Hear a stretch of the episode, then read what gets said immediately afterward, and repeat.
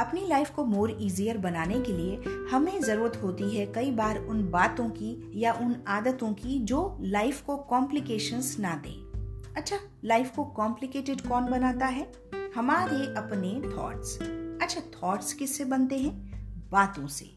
ये बातें वो हैं जो आप अपने आप से करते हैं या करते हैं दूसरों से। देखिए पॉजिटिव मैनर में की गई बातें हमेशा अच्छी होती हैं। पर नेगेटिव मैनर में की गई बातें बहुत बहुत खराब होती हैं।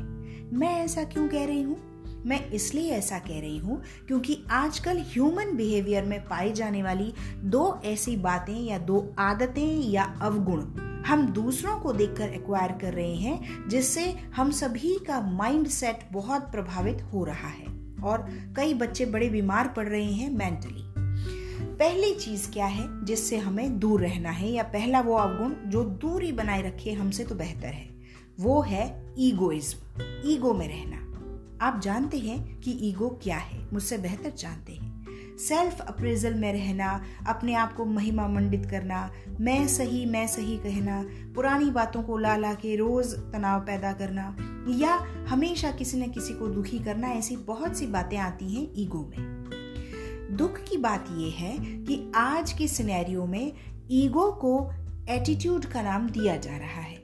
जैसे हम किसी व्यक्ति से मिलते हैं और कहते हैं कि उसका एटीट्यूड बड़ा कूल है। कई बार ये देखने में आता है कि वो एटीट्यूड तो है ही नहीं, उसका ईगो है। और हम उससे प्रभावित होकर सोचते हैं कि मुझे भी थोड़ा तन कर रहना चाहिए या मुझे भी थोड़ा ऐसा रहना चाहिए। नहीं नहीं नहीं। ये चीज़ें हमें नहीं अपनानी है। क्यों?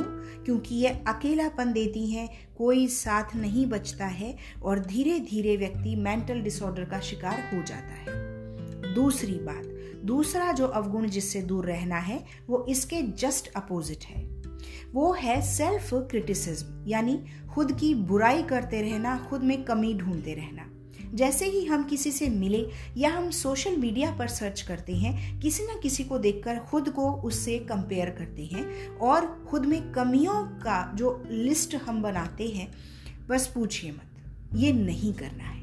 क्यों? क्योंकि वो उस जगह है और मैं इस जगह हूँ।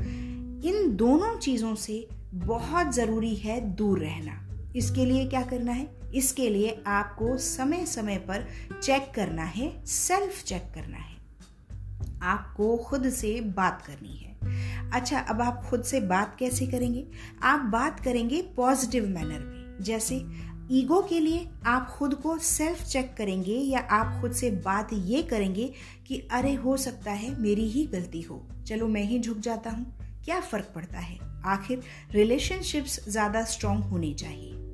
दूसरी ओर, आप सेल्फ क्रिटिसिज्म के लिए खुद से बात करेंगे। आप कहेंगे कि, नहीं मैं पर्याप्त हूँ। आई एम इनफ इन दोनों बातों का ध्यान अगर हम रखेंगे तो डेफिनेटली ये दोनों अवगुण हमारी मेंटलिटी से कोसों दूर रहेंगे और हम अकेलेपन का या अपने आप को परेशान करने का शिकार नहीं होंगे।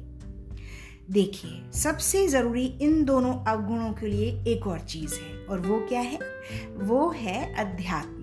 अध्यात्म की शरण में जाइए। जब भी आपको लगे कि मेरा अहम बढ़ रहा है या ईगो बढ़ रहा है, ईश्वर की शरण में जाइए। जब आपको लगे कि मैं खुद में बहुत कमियाँ देखने लगा हूँ, मैं परेशान हो गया हूँ, ईश्वर की शरण में जाइए। क्यों? क्योंकि यही हमारी फाइनल डेस्टिनेशन है। जी हाँ।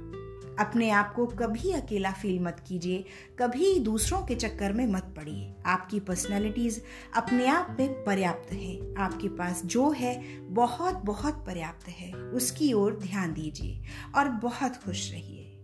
मेरा यही कहना है आपसे। आज मेरा बहुत मन हुआ आपसे ये बात कहने का।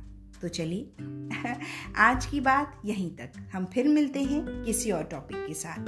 खुश रहिए, अपना बहुत ध्यान रखिए। Thank you.